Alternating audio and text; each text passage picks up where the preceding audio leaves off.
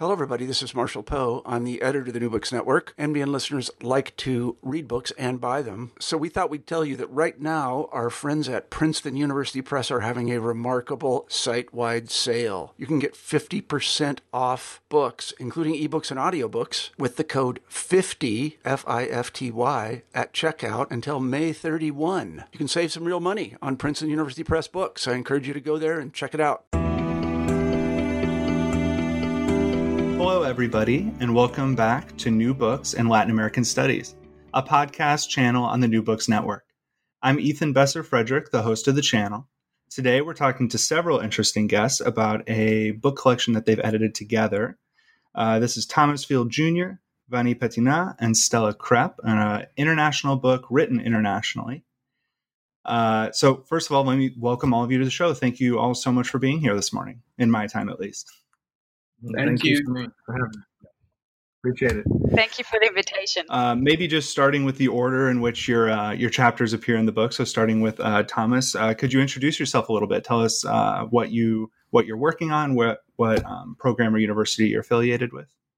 Sure. Um, so, I'm a, I'm an associate professor at Embry Riddle uh, College of Security and Intelligence in Arizona, where I've been for about ten years. And my interests are U.S. foreign policy mainly. Um, I came at uh, these topics through uh, Cold War studies. Uh, as as I got into U.S. Uh, foreign policy in Latin America, uh, I, I, spent several years uh, living in Bolivia, researching my first book, which was on Bolivia in the 1960s. and now I'm working on a book about Bolivia during the era of Che Guevara. So I've shifted from basically U.S. foreign policy and Cold War studies more and more into Latin American studies, at least for my current project. Uh, which is kind of the the opposite side of U.S. foreign policy, where I'm dealing with uh, uh, revolutionary movements in Latin America, Cuban foreign policy in uh, Bolivia uh, in the 60s and 70s. so that's kind of my trajectory that brought me to this project. Well, thank you, Tom. Vanni, do you want to tell us a little bit about yourself next? Yeah. Well, I'm an currently an associate professor at uh, the Center for Historical Studies at El Colegio de Mexico, Mexico City. Um, I've been here for approximately 10 years. Um, and uh, my first project, my PhD, was a history of uh, US, or better to say Cuban US relations uh, between 1933 um, and the triumph of the Cuban Revolution. Um, and I'm currently working on a research project on um, Mexico's foreign policy and the links uh, between between the foreign policy and um, the project of economic modernization of the country. Uh, so it's a project that look at uh, uh Mexico, uh, Mexico's global foreign policy. And I, I, think that this was for me probably uh, the link that brought me to this uh, edited edited volume. Well, thank you. And then Stella, do you want to tell us a little bit about yourself as well? Sure. Um, I'm an associate researcher at, at, the University of Bern in Switzerland, um, and I received my PhD in history at the University of Cambridge in the UK. I'm originally German and Greek, so add into this international flair. Um, I would say uh, my re- research lies at the intersection of Latin American history, international relations, and global South history. And I'm particularly interested in political narratives and how they construct political identities, and especially uh, regional identities. And this is also what I did for my PhD, um, where I worked on the organization of American states and inter-American relations from the 1940s to the 1990s. And this is a book that's currently under review with Cambridge University Press. Um, in my current project, um, I look at development in Latin America in the 1950s and 60s, um, in Brazil, Cuba, and the British Caribbean. Um, and so I look at revolution, reform, and progress and in three different settings. Um, and this is also what led me to um, the edited book now because I think this is the crucial junction of history where Latin America starts to think about being part of the third world and how it connects to this decolonizing world. Well, thank you so much all for um, making time today to to talk through this book with us, especially because uh, you all are the editors, but the book is a long and very detailed collection of articles from all over the world, from topics completely spreading the span of the Cold War in Latin America. It's uh, broken into two parts with 14 chapters, but let's start first with the introduction and what brought this book together, what the core argument of the book is, and, and why it's structured in these two parts. So, if we could all talk through a little bit what the what that process was and what the what the book is about largely. Um, I'm happy to take this. So, I think the origins of the book started at a conference I organized in Bern, Switzerland in 2014, um, together with a colleague from Brazil. Um, and it was on a, a, conference on Latin America in a global context where I think we met for the first time. Um, and I think we realized that we had very similar interests, but also challenges in our research, how to contextualize our research that was Latin American history, but also global South history. Um, and then what we did, um, we assembled a number of scholars from Europe and the Americas through a call for papers. Um, I think we got about 50 um, applications, and then we carefully selected 14 of these contributors um, to form this book. Yeah, and um, and then we kept up the hard work basically for five years. So for five years, we have been working on every single detail um, of this book, um, reviewing chapters, debating uh, among us on about uh, what parts of every single chapter should be uh, changed, fixed, improved.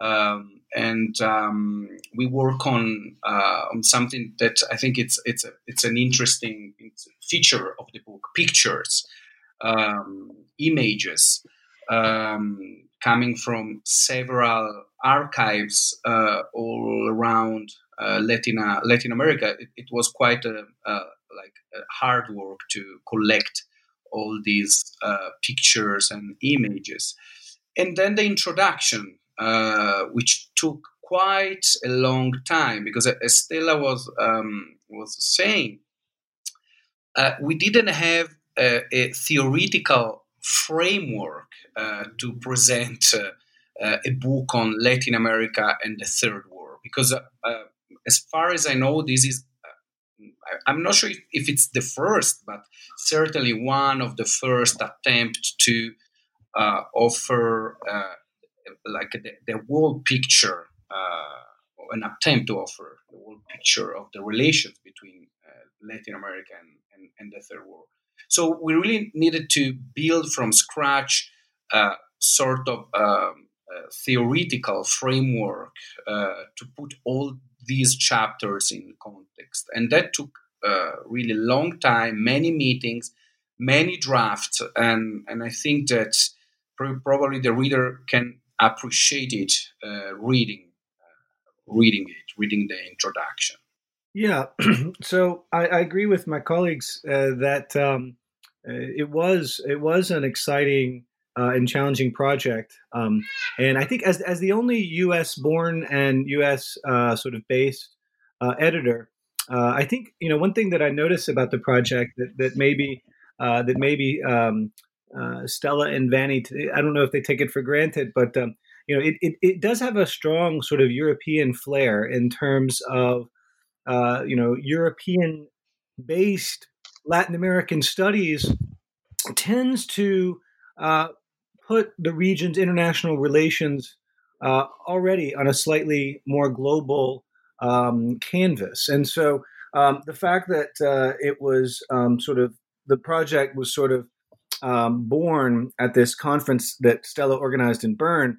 Um, with a lot of European participation makes makes quite a lot of sense. And when we did our call for papers, some of the best uh, proposals uh, came from uh, European-based scholars uh, you know, who, who don't necessarily ignore U.S. foreign policy in Latin America, uh, but they contextualize U.S. foreign policy in such a way that uh, Latin America becomes much more of a global actor, uh, sometimes a failed global actor, uh, as we may discuss when we get to our, our particular chapters. But um, you know, th- there are also some successes in terms of Latin American global activism. So uh, we write in the introduction that this this book is really a, um, a concerted effort to uh, break down the historiographical Monroe Doctrine, uh, which was uh, something actually noted by uh, a scholar, uh, Tanya Harmer, at the conference in Bern.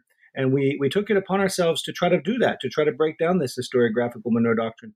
I should say that um, aside from the conference in Bern, st- Vanni and I studied together temporarily. Uh, Vanni was a postdoctoral scholar uh, in in London uh, when I was doing my, my doctoral degree at the London School of Economics, uh, and we were studying there at the at the uh, London School of Economics Ideas think tank, which already has a very strong sort of uh, global South um,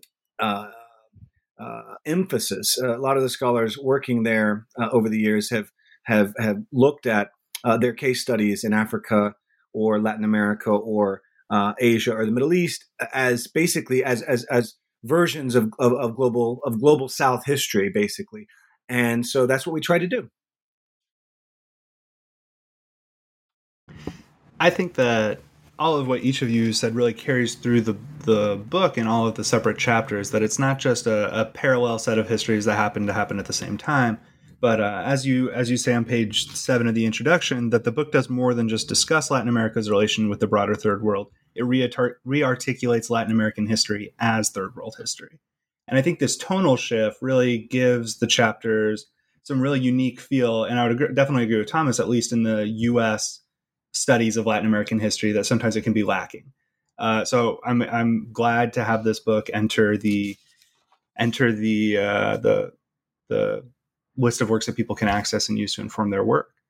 Um, the the book itself is organized into two parts, with the chapters about evenly split between them, I believe. Uh, could could you explain a little bit what readers could expect to find in part one versus part two, and and what the decision was to organize it in such a way? So we struggled quite a bit to to kind of structure this book, and we we decided in the end to divide the book into conceptual halves. Uh, one focusing on third world nationalism, which we sort of located uh, from the 1940s to the 1970s, um, and a second one on third world internationalism. Now, third world nationalism is a period we describe as a more moderate iteration of third world politics um, that was mainly used to for the gains uh, for the nation state. Um, so that's why we call it nationalism. So it's nationalist politics that use the third world for their own um, uses. Um, third world internationalism, internationalism which uh, we say is particularly strong in the 1970s and with Cuba, is a much more radical international third world project that really embraces the international aspect of it. Um, and there, um, the chapters talk about, uh, for example, um, the new international economic order, um, solidarity politics, um, of course, Cuba, so um, I guess it's two sides of a coin that are interlinked, uh, but also in some ways are separate.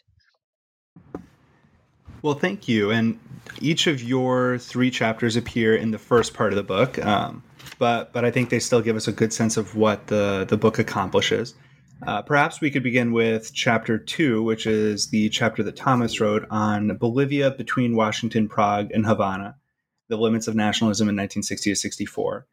Uh, Thomas, can you tell us a little bit about the the constraints and the options that the Bolivian revolutionaries had in this time period? Sure, uh, and and just to um, introduce the chapter, uh, I'll just uh, express agreement with with the way my colleague Stella described the two the two parts of the book. Um, there's a certain um, not just a you know the the the, the, the stories that we that we write about third world nationalism aren't just mo- more moderate stories than than the ones um, that are that are narrated about uh, third world internationalism, but they're actually. I, I, think that there's a there's a poignant sense of, of disappointment in the first half of the book. I was talking with a colleague who who, who was reading chapters one and two and three, and um, he sort of expressed to me that he expected to find these heroic tales of like Latin American nationalists, like you know, um, winning their uh, winning their, their, their global diplomatic debates, and the first seven chapters um, really demonstrate in some ways like the limits of of, of a nationalist um, sort of political project um, after after World War II. And and my chapter is actually titled like the limits of nationalism, right? So uh, in the argument um, that I put forth in the chapter, really, it's that um, that uh, it, it, tries to resolve this sort of ongoing uh, debate, not just in Latin America, but throughout, you know, in, in Iran with Mohammad Mossadegh, uh, in uh, Vietnam with Ho Chi Minh. You know, uh, what what does it mean to sort of try to define um, national liberation leaders? Uh, you know, as as nationalist or as internationalist or as anti-colonial Marxist, right? I mean, you know, these are these are all different sort of. Um, there's a lot of political weight given to how we define uh, third world revolutionaries or third world um, liberation forces, and in at least in the United States, due to you know the Cold War politics of McCarthyism, um, and to some extent, perhaps also in in, in certain liberal um, sort of political projects in, in Western Europe, there's a tendency to see the nationalist in the third world as uh, somehow good or noble uh, because they, they they just care about you know taking care of their people, and the internationalist is somehow being um, a, a, sort of a perverted uh, sort of um, corrupted version of third world nationalism that becomes more interested in foreign policy than in developing their own country. And because these are sort of low income countries, there's a certain shaming of third world internationalism that takes place in sort of anti communist circles of the United States and Europe. And so um, I think what I, what I what I look at in the book is is is how, in a way, and I think that probably uh, um, uh, Stella and Vanni will also talk about this in their in their when they talk about their chapters. But third world nationalism actually receives quite a lot of support, um, at least in theory, from the United States. Um, the Bolivian case that I write about, you know, the United States really bankrolled uh, the, the revolutionary nationalist project in Bolivia uh, because they recognized it as inherently moderate, um, you know, deeply sort of rooted in the in the in the middle class, a sort of you know um, bourgeois. You know, what, what I read in the in the chapter said there was a this bourgeois allergy to, uh, to to communism and to peasant and worker politics. That um, if if if if a nationalist project such as the Bolivian Nationalist Party seeks to empower workers or, or peasants, it's within a sort of nationalizing project that um, uh, sort of clearly shows sort of a lack of solidarity with with with other projects. So I write in the book, sort of using Cuban documents and using um, documents from Czechos- from Czechos- the former Czechoslovakia uh, to sort of triangulate with my US, the U.S. documents I have, like you know what Bolivian nationalism represented. Um, you sort of see a project that gives a lot of lip service to third world solidarity, gives a lot of lip service really to tolerance for um, uh, tolerance for communism, even right, uh, communi- uh, tolerance for the Bolivian Communist Party, tolerance even for Cuban um, Cuban activity in Bolivia. But in the end, uh, sort of underneath, and, and, and in many ways, uh, sort of in secret conversations with with the West, with with Britain, with the United States, they are you know actively selling out those those same third world principles uh, because in in the end, these third these sort of middle class third world nationalists, at least in the Bolivian case, and I think also probably Stella and Vanni can confirm to some extent in the Mexican and Brazilian case, there, there there's a deep conservatism to these middle class these middle class revolutionaries, and um, and they sort of serve uh, in a way they sort of serve a purpose for the United States um, that wants to uh, find a way to modernize countries away from feudalism, away from sort of repressive um, economic systems of you know plantation feudalism, without you know falling into what the United States sees as basically radical governments that have solidarity with the Soviet Union or have solidarity with Cuba. Um, so I can go into more details about the chapters, but we don't have a lot of time, so I'll I'll go ahead and pass it back to you, Ethan, and uh, and and we can move on unless you have some specific questions about the chapter. Well, I, I appreciate your your consideration of uh, your fellow authors and making sure they get time. Uh, I think I want to zero in on just one particular aspect of this Bolivian incident because I think um, each one of the chapters has really great particular moments of the story where uh, particular symbols or, or conflicts or decisions hold uh, an immense amount of weight, maybe an outlandish amount of weight. Uh, this is especially true with the um, tractors for Vanni, but but in in your chapter, Thomas, there's a very controversial smelter from the from Czechoslovakia that somehow almost create that, that, that somehow creates a crisis in Bolivia and really creates a lot of worries in the United States. Could you just tell us a little bit about this very controversial smelter? Uh, yeah, absolutely. And and and the smelter story actually reveals quite a lot about um, I, what what I argue in the chapter is sort of the limits of you know bourgeois nationalism or or like middle class nationalism as a liberatory political project in like low income um, global South countries. You know, in the period we're looking at, referred to proudly as third world uh, movement countries. Um, and the Smelter Project uh, is actually a close um, kin to uh, Soviet aid offers to nationalist Bolivia. The Bolivian Revolution occurred in 1952 um, while Stalin was actually still alive. And it occurred sort of really um, with nationalist and Trotskyist revolutionaries who uh, really distanced themselves from the Soviet Union. But by the late 1950s, uh, Nikita Khrushchev um, had reoriented Soviet foreign policy to be more tolerant of of you know middle class nationalism, what the Soviets previously sort of poo pooed as as bourgeois, you know, um, petty petty petty bourgeois nationalism. And so the Soviets and their and, and other Soviet bloc countries began to offer nationalist Bolivia um, aid uh, in the late 50s and and and really intensifying in the early 60s.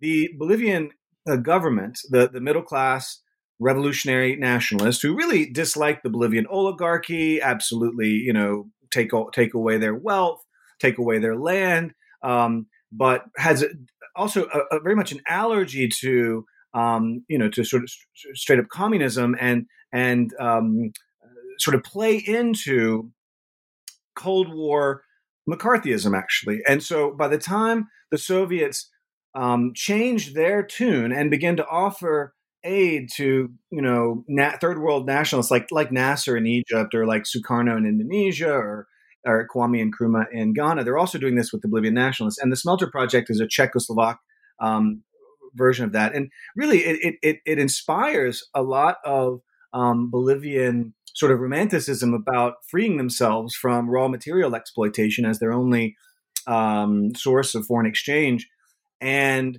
uh, it becomes a very popular project in, in, terms of Bolivian political discourse. And it, in a way, what's ironic about Soviet aid and the Czech um, smelter project itself, um, which the Nationalist Party never signed, they sent you know mission after mission to Prague and to Moscow to supposedly negotiate. But the Nationalist Party was telling the United States the whole time, uh, including sort of CIA sources. Basically, you look at CIA documents, and the CIA is letting the White House know, the Kennedy White House and later the Johnson White House, that the Nationalist Party has promised the CIA that will never culminate these um, these sort of um, economic uh, deals that will break raw material exploit- exploitation as Bolivia's only source of, of foreign exchange. That it, you know, instead of culminating deals with the Soviet bloc, which is sort of a very radical step, the Bolivian nationalists um, take the advice of uh, Wall Street consultants who are sort of paid for by USAID and the World Bank to tell them that, you know, Bolivia, for example, they tell them that Bolivia, because of the altitude, can never have uh, processing, can, can never process their own raw materials.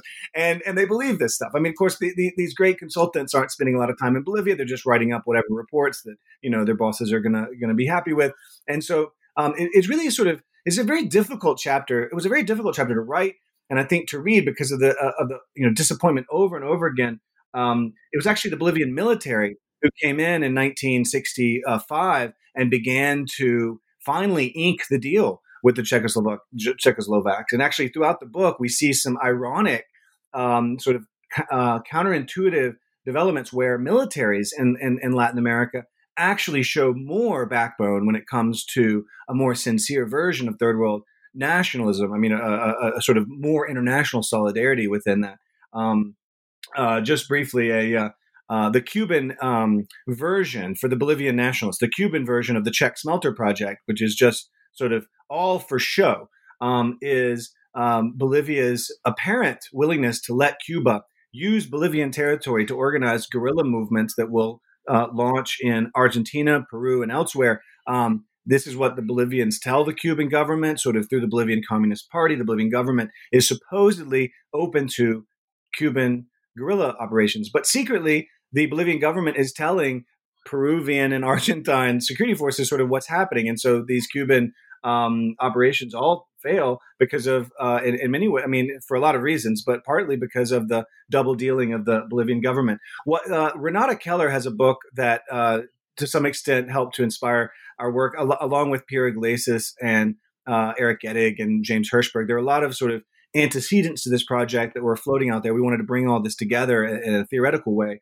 But uh, Renata Keller, in her book on uh, Mexico's Cold War, she writes that Mexico's foreign policy um, uh, toward Cuba, sort of tolerance of Cuba, was like a was a was a foreign policy for domestic consumption. Um, and of course, I go a little bit further in my book. I think that it, the, the Bolivian nationalists were never going to actually um, be honest and and show solidarity with Cuba or the Soviet Union because they were, you know, deep down anti-communist. Actually, right in the beginning of the chapter, that they actually supported Germany in World War II. You know that if it, they might have been radicals, but if, if they were radicals, they were radicals of the of the sort of um, far right more than the more than the far left. Well, thank you. I think that that I think that that demonstrates a lot of the complexities of this particular moment and the ambiguities of third world nationalism, at least in Bolivia, but but I think also generally for the region as well. Uh, perhaps now we can move to Vanni's chapter on Mexican and Soviet encounters in the early 1960s. Uh, Tractors of Discord, which is maybe one of my favorite chapter titles uh, that I've read before. Vanni, can you tell us a little bit about Mexican Soviet encounters and these very tricky tractors? Basically, uh, this chapter uh, tells the story uh, of a bunch of um, Soviet tractors uh, which Mexico bought uh, to the Soviet Union uh, during the presidency of Adolfo Lopez Mateo between 1958 and 1964. Um, as the chapter shows, um, these tractors um, were bought uh, as part of um, a broader Mexican strategy to diversify uh, its economic and political uh, relations. Uh, um, so during during this time, Mexico um, sort of played with the idea of joining uh, the non-aligned movement or, participating at the Belgrade conference, and also uh, uh, the country started this uh, strategy of re- rapprochement uh, with with the Soviet Union. Um, so the chapter is a micro history which evolves around um, the, the, the, purchase of, of these tractors and follow these tractors from the Soviet Union to Mexico. Um, and uh, and then inside Mexico, uh, telling basically the story, uh, the, the, complete story of, uh, of the purchase and, and their arrival in Mexico, and the, they used it, uh, uh, the use of those tractors by Mexican Mexican farmers. Um, so this is the story. now, what are the implications uh, of these stories. In, in, terms of the general purpose of the book, um, and, and then a couple of points more, more specific. Um, well, as you can see from the contents uh, of the book, um, a, substantial part of the book it's also focused on Latin American countries' relations uh, with them, uh, with the Soviet bloc. Um, that because uh, we think that uh, uh, when we look at uh, Latin American history as a third war history uh, during the Cold War, uh, this is an important part of that story. As many other third world countries, Latin American countries as well, um, especially during the 1960s and the 1970s, uh, tried to uh, use bipolar tension uh, to their own advantage. Of course, as we show in the introduction, for Latin America, this game was much more difficult uh, because the Western Hemisphere was, uh, with the exception of Cuba, um, was firmly under. Uh, mm, it was firmly integrated into Washington's sphere of influence. Uh, that said, uh, uh however, uh, even uh, Latin American countries tried to play that game. And this is a small example of a country like Mexico um, um, trying basically to to use uh, bipolar opportunities. In this case, uh, mostly uh, with this like very little attempt to diversify economic and political relation. At the same time, as always in the history of Mexico, even these small attempts gave the country more leverage with the United States. Um, getting closer to the um, non aligned movement, getting closer, as, as the chapter shows, to the Soviet Union, um, sort of forced Washington to give concession, to make concessions uh, to uh, to Mexico.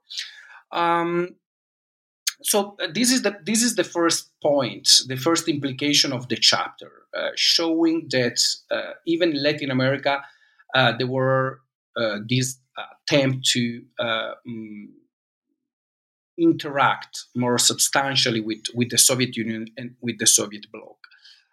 Um, in the second place, um, this chapter helped helped me to sort of um, provincialize, as Chakrabarty uh, would say, uh, Washington uh, perspective or Washington, um, yeah, Washington perspective. Um, why I'm saying that because we are, um, as we show, as, as, we debate in the introduction, uh, Latin American Cold War history is usually read through uh, the lens of Washington's uh, foreign policy, Washington hegemony uh, in Latin America, and of course that's a very very important part uh, of the story.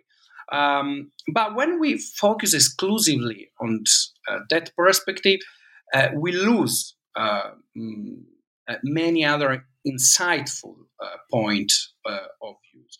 So, focusing on Mexican Soviet relation, mm, as I was saying, I, I, I, I, uh, provincialize uh, Washington perspective, and um, mm, actually we learn uh, we learn new stuffs, new things about Mexican trajectory uh, throughout uh, the Cold War. Um, for example, um, the chapter shows that, of course, there was a, a serious attempt uh, to uh, strengthen relation with with the Soviet Union, um, as the, as the uh, tractor example shows. Uh, one could uh, suspect that um, the main opposition to this strategy came from the United States. If we think uh, using the usual uh, US perspective. Now, uh, working with this perspective, working with Soviet sources, because the chapter is mainly based on Soviet sources and Mexican sources, um, actually showed that uh, the Mexican political elite was um, divided. Uh, there was a sector of the of the PRI um, which uh, was much more conservative. I would say that it, uh, this sector of the PRI was autonomously anti-communist and actually tried to hamper the purchase of the tractor and the use uh, of the tractor, whilst uh, another part of the political elite, including the president, um, uh, was convinced that uh, it was necessary uh, to uh, diversify commercial economic relation, even including economic and, com- uh, and commercial relation uh, with the Soviet with the Soviet Union. So what the chapter shows that there, there was a need uh, for uh, Washington to oppose uh, this strategy because from inside of the Mexican political elite, there was already a strong opposition that uh, made uh, Washington's opposition uh, mm, not necessary. And I think this is very, very interesting. Um, and um, um, on the other hand, mm, since the chapter draws uh, so substantially on Soviet sources, it also uh, helps us to understand um, the limits and the difficulties that the Soviet Union had uh, in launching its um, third world policy uh, during the Khrushchev, uh, the Nikita Khrushchev period after 1958, especially after 1958.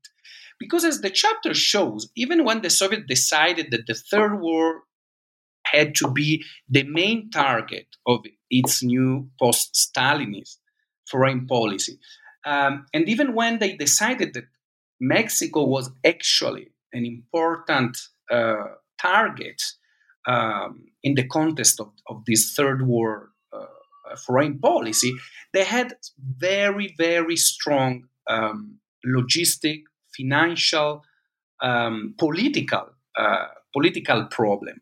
Um, in this sense, the chapter confirms uh, Sanchez Sibony uh, thesis about um, the, we could say, uh, secondary role that the Soviet Union had during the Cold War. Um, I mean, eh, it was like much easier uh, for the United States in terms of capabilities to intervene in Asia and the Middle East, in Africa, than, the so- than for the Soviet Union to intervene, even at this low level of intervention uh, in uh, Latin, Latin America, simply because they didn't have um, enough resources, enough knowledge, um, and and logistic uh, capacity. So I think that the chapter is interesting because um, the centering uh, the, the, the point of view uh, and, and and refocusing it on Mexico and in part also on the Soviet Union, we discover new things uh, that we wouldn't be able to observe um, if if we uh, adopted just the usual uh, US uh, foreign policy lens.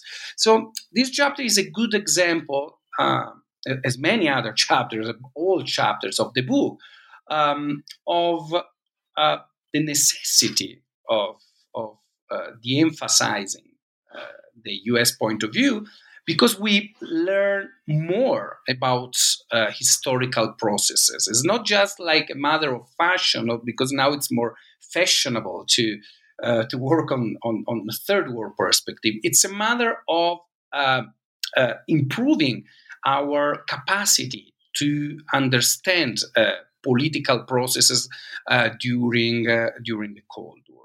Mm. And, and and as I was saying, like this is just my chapter, but most of the chapters of the book um, uh, have this uh, amazing capacity to highlight uh, new and unknown uh, aspect of Latin America trajectory uh, through the Cold War. I think the chapter is very interesting because you do really manage to de-emphasize the U.S. point of view and and look at actors that aren't normally studied in a foreign policy perspective. I really appreciate how many different Mexican actors and characters show up in the chapter and how they view this interaction.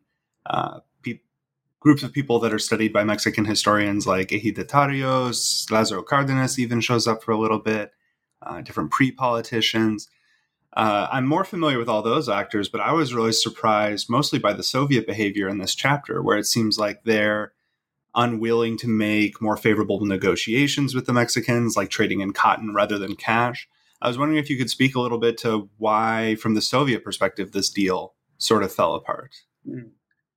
Well, um, actually, in the end, the reader, the readers will find will find out. Um, the, the, the, tractor, after having been stuck for a long time in Tampico port, uh, they are finally moved from there and are used by by uh, Mexican farmers. Uh, but it, it's true, like a, a, very complicated part of the negotiation is that Mexican uh, want to use what they think are uh, the Soviet uh, facilitations for this kind of uh, trade negotiation. Basically, exchanging uh, primary goods, in this case cotton, for machinery, which is the tool that Soviets are using in many parts uh, of, of the Third World. Um, now, going back to Sanchez Sibony interpretation of the Soviet Union um, role during the Cold War, we realized that most of the time Soviets were reluctant to use this kind of tools because Soviet economic position was always like uh, uh, weaker uh, than U.S. Uh, position. So, in many cases, even even if in theory, in principle, Soviet were apt to use this uh, uh, mm, strategy of exchanging third world primary good uh, for their machinery. in, in, in practice, they were rather reluctant because when doing this kind of commercial negotiation, they were also interested in getting um, hard cash, hard currency, uh, which they desperately uh, uh needed for their own uh, commercial uh, relations. So here we have a very interesting case of Mexican proposing the Soviets to use Soviet commercial tools and uh, Soviet diplomats insisting that they don't want uh, uh, Mexican cotton. They want they, they want um, hard currency in exchange for these uh, Soviet Soviet tractors. So again, um, this micro history tells a lot about uh, mm, the, the transition from theory uh, to practice. Um, and uh, and how in reality for the Soviet Union was uh, difficult uh, to implement uh, these very um, catchy theoretical principle because in theory they were they, they fit very well with third world context. Uh, but then in practice, for, for, for the Soviet Union, was hard to implement them because uh, Soviet economic conditions and the inputs that negotiators got from, from Moscow, from, from, from in this case from the Ministry of Economy, were quite clear. Go there and do business. Try to do the best you can in terms of helping Mexicans, because there is also a political aspect of the negotiation. But in this case, it's clear that um, economy um, has the economics uh, and economic returns um, have uh, the upper hand over ideology and, and, and, and politics. So again, uh, again, changing the perspective, uh, we learn quite quite a lot and, and, and new stuffs. In, in, this case, I would say the chapter again confirmed uh, the general thesis of Sancho y Boni about this sort of subaltern role that the Soviet Union played uh, during the Cold War because of these difficulties that that uh, that uh, they had in dealing with the Third War, while at the same time respecting their or fulfilling their economic uh, general uh, objectives. Um, yeah. well, I think that that answer transi- transitions us really nicely into Stella Krepp's chapter on Brazil and non alignment, where we see uh, another sort of conflict between economic and political visions for the third world. Uh, Stella, could you tell us a little bit about Brazil and its role in the non alignment movement from not from the sidelines, but maybe not exactly on center stage? Yeah, so in my contribution on Brazil and non alignment, um, I address why, although Brazil participates in the non aligned movement as observer, it never really becomes a full member. And that is similar to other Latin American players we see at the time. And why, although they share a lot of the um, goals, such as development and, and a renegotiation of the global economic order, they really don't become part of this political third world in the 1960s. And this has to do with cultural identity, has to do with race, and obviously also has to do with inter American politics. So, my chapter, in, in a way, um, offers a third perspective. You know, um, Thomas's chapter focuses on the US and Bolivia, Vanni on the Soviet Union and Mexico, so the second world. And in my chapter, I really discuss this idea of the third world and where Latin America fits into this. And it gives is a sort of it's not a micro history um, such as Vanni's, but it's more of a macro history. Um, really thinking about what is the place of Latin America in the global order at that time. You know, it's a time of monumental changes in the international system. We have liberation movements, we have decolonization, we have guerrilla movements in Latin America, we have Afro Asianism. And so I think the overall question is where do we situate Latin America and Brazil in this shifting geopolitical landscape? And what does that mean for Brazilian and Latin American identity? You know, a region and a country that prides itself um, in its European links, in being sort of semi European. Um, and suddenly there's this huge geopolitical um, group, and they need to figure out um, are they part of it? Are they partners? Are they not partners? Um, and there's a profound ambivalence about this third world project in Brazil at the time. Both the sort of more political project, um, as we see in the non aligned movement, but also sort of part of the bigger economic project that deals more, more with um, development, for example, in the United Nations Conference on Trade and Development. So in the chapter, I trace the ebbs and flows of sort of Brazilian engagement with non alignment from the late 1950s, where Brazil sees itself as the India of Latin America, um, as being a sort of moderate force, um, but still um, independent from US foreign policy. Um, then in the 19, early 1960s, we see it participating as observer in um, the meetings of the non-aligned movement. Um, it flirts with non-aligned ideas. It also uh, opens up uh, diplomatic relationships with Africa and Eastern European countries. Um, and then when they really become interested in this movement, around about 1962, 1963, um, the movement itself radicalizes. Uh, it shifts much more to the left. And this means for Brazil um, that it becomes less and less attractive because they're fundamentally a very moderate social democratic um, government that that really that really can't identify with the very anti-colonial, anti-imperial rhetoric um, that comes out of the non-aligned movement. And then, of course, 1964 really puts stop to this story with the Brazilian coup, which happens actually right during the 1964 Cairo conference. Um, it's a huge shift in Latin American history, Brazilian coup, but it's obviously also a shift with um, when it comes to foreign policy, because for the military dictatorships, being in Brazil or in other countries in Latin America, non-alignment is really anathema to them. Um, so overall, this is the the story. Um, but what I wanted to do, what the major arguments of this chapters are, um, is really what we say in the introduction that we want. Uh, I want to write Brazilian or Latin American history as third world history. How do they engage with this uh, third world project? Where do they situate themselves? And why is this there such a profound ambivalence um, with this project? Um, you know, on and on. When I look at the Brazilian sources, uh, they say, well, we're not really part of this. We're aligned with the United States. We're kind of Western. Um, we don't really see ourselves in this group. And yet they also want to take part. So it's a sort of forth and back. Um, what we see, and I think it speaks to the very complicated um, regional and national identity of Brazil and Latin America, respectively.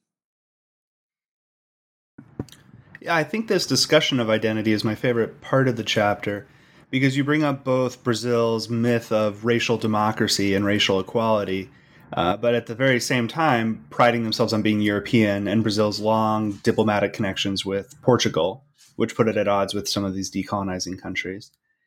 Um, there's also moments of very high drama in this chapter, as at the non-aligned movement conferences and, and diplomatic events, uh, some some other countries, especially Cuba, it seems are keen on keeping Brazil out of the non-aligned movement, so long as it um, fails to behave in a way they find appropriate. Could you tell us a little bit about these other countries' perspectives of Brazil? How did the rest of the third world view them in this non-aligned movement? Um, Yes, sure. Um, so um, let's start with uh, the last question. Um, so the more moderate countries in the non-aligned movement, India, Yugoslavia, um, they really want to bring in Brazil into this non-aligned, um, into these non-aligned conferences because it's one of the biggest players in Latin America, and they want more moderate um, states in it. You know, they're afraid that this movement is going to radicalize um, so, on the one hand, we have sort of supporters um, or advocates for Brazil, Um, and then, of course, we have Cuba. And the relationship between Cuba and Brazil uh, at the time is full of contradictions. Um, Brazil tries to shield Cuba from the really harsh sanctions in the Organization of American States. Um, and it tries to even sort of engender a dialogue between the US and Cuba. Um, at the same time, um, the Cubans are really difficult to deal with. They're really difficult uh, partners because they're very, um, they do mercurial. You never know what's going to come out of it. Um, they they don't really support Brazil. Um, they cause trouble within Brazil by supporting leftist socialist insurgencies um, in the northeastern Brazil. Um, and what's going on, I think, is actually a fight for what third worldism means in Latin America. So Cuba has a very much more radical view of third worldism and think this is the way Latin American countries should go. And Brazil is obviously a stalwart of sort of the moderate social democratic reformist governments, uh, much more like to Mexico maybe in some ways or Argentina. Um, so so there's i think the importance was also to show that there's lots of different iterations of the third world project and there's not just one and it's certainly not cuba or the cuban project that's the most important in this story.